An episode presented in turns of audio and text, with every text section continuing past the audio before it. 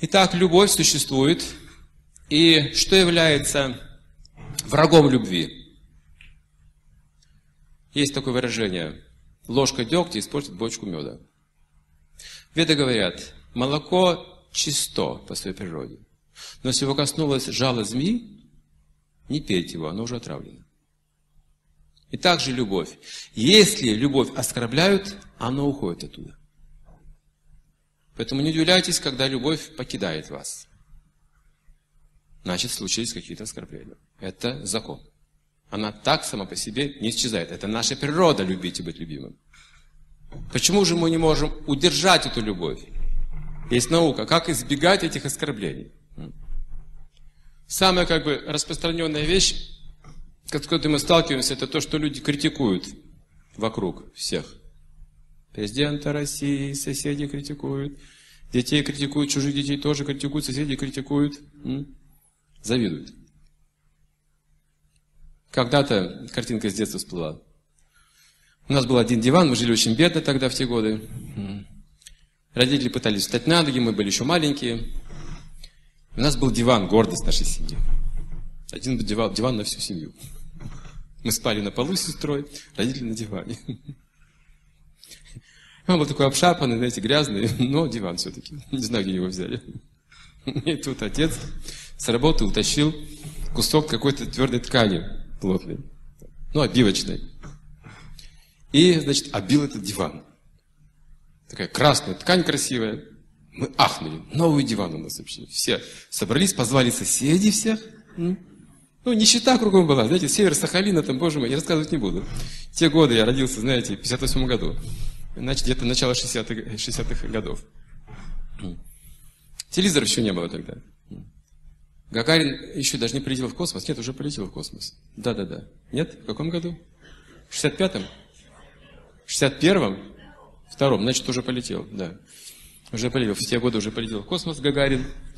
Поэтому нельзя было спать на старом диване. Все соседи сбежались. Посмотрите на новый диван. И знаете, что потом произошло? Они все переругали соседей. И жены сказали, а вот ты когда мне такой диван купишь, а? Вот я работаю, я то есть все, посмотрю, никакой диван. У нас такого дивана нет. И там скандалы начались просто. Вот так люди живут. Вот что такое наша жизнь. Поэтому есть 10 как бы законов успешной жизни.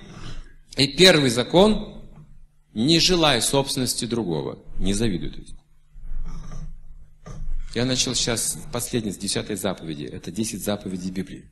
На самом деле. Прочитайте их, увидите. Они все очень связаны, последовательно они описаны. И есть э, пять первых блок и пять вторых следующих. Пять, то есть две группы по пять, получается, заповедей. Первая заповедь относится к духовной, а другая к нравственной жизни человека. И нравственная часть еще осталась в Уголовном кодексе, то есть не убивай, не, убивай, не кради, не лги, это нормально.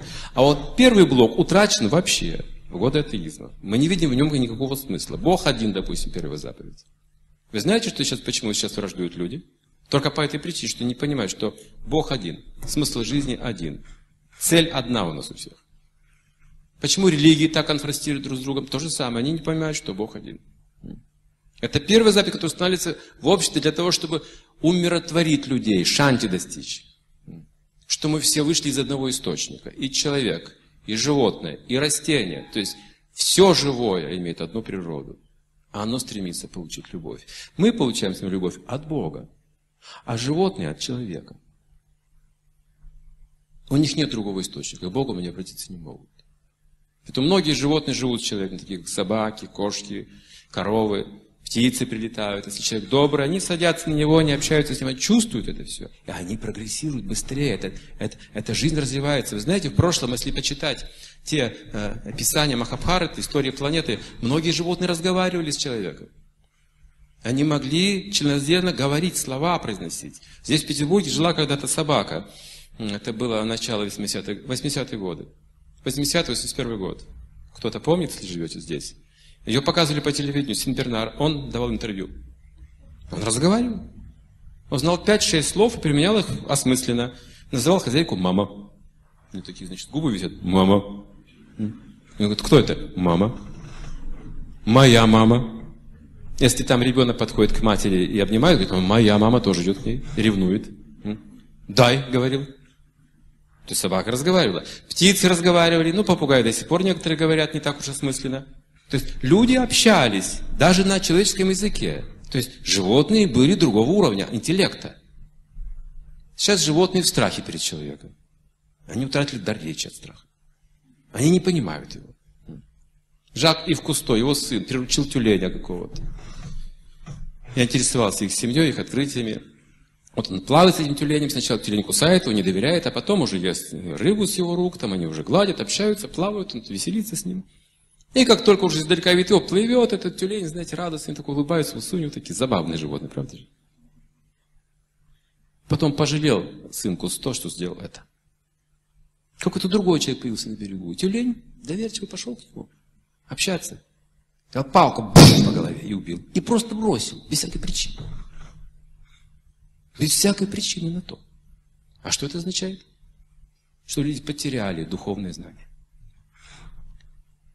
Когда-то я гулял там под Тюменью, в пригороде, зимой. Медитировал, повторял мантру свою, гулял. А там озеро и рыбаки, полынья, сетка какая-нибудь внизу, прикармливают рыбу и поднимают сетку. Я подхожу ближе, подняли сетку. Полно вот такой мелкой рыбы. И несколько вот таких крупных. Вытряхивают всю сетку здесь на снег.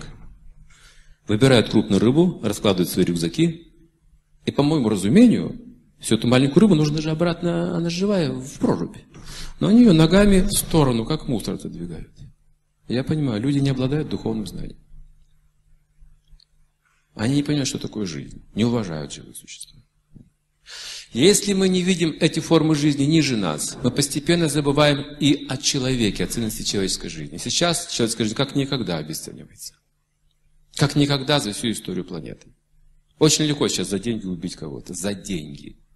Говорится, к армии люди, работающие ради денег, самые жестокие становятся.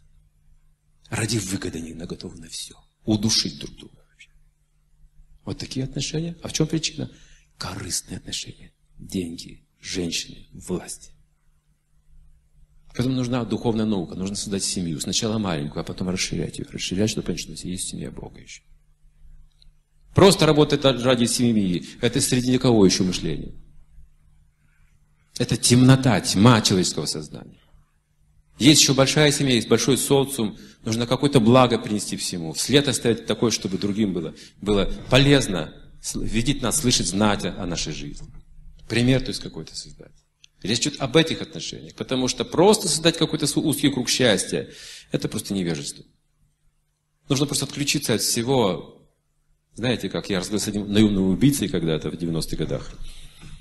Он пришел на лекцию и услышал о законе кармы. И решил со мной поговорить. Он испугался, когда услышал о законе кармы. Поверил в этот закон. И говорит, если все, что ты говоришь, правда, то это страшно. Он серьезно это сказал. Ну и мы поговорили об этом. Об очищении, то есть что нужно делать человеку. Я говорю, а у меня к тебе вопрос есть. Что ты чувствуешь, когда нажимаешь курок? Расскажи. Он говорит, нет, нет, нет, нет. Об этом думать не нужно. Ты не сможешь нажать курок. Если ты будешь думать, что это человек, что у него семья, что любимая жена и дети, ты не сможешь нажать на курок. Тебе нужно все это забыть. Просто мишень. И все, и ушел. И ты не смотришь, просто ушел. Все. Мишень поразил и ушел. То есть, чтобы причинять зло и насилие, нужно забыть все духовное. Забыть, что это живое существо, забыть жизнь. Забыть даже свою душу нужно. У него глаза были стеклянные фактически этого человека. Потом его так убили где-то. Вот такие судьбы. Крутые люди, значит, крутые болезни придут. Не подражайте крутым людям, которые могут, знаете, так вот пяткой в нос запросто легко ударить человека или выстрелить в грудь в упор. Не подражайте крутым женщинам, которые могут раздеться где угодно до гола и ходить по улице. Это крутые проблемы. Это дешевая жизнь. Любое животное это может делать. Иметь клыки, когти и ходить голым повсюду. Ничего цивилизованного, разумного в этом нет. Человеку нужна любовь к Богу. Итак, невежество отвергается, то есть мы э, знание выставляем как оружие против невежества. Не оружие, а знание как оружие. К страсти мы равнодушны, мы ко всем равно относимся. Неважно, богатый или бедный, не без значения. Все должны получить какое-то счастье и пользу в этом мире, все должны быть счастливы. И добродетель – это то, что мы принимаем от человека. Общаясь таким образом, это совершенство.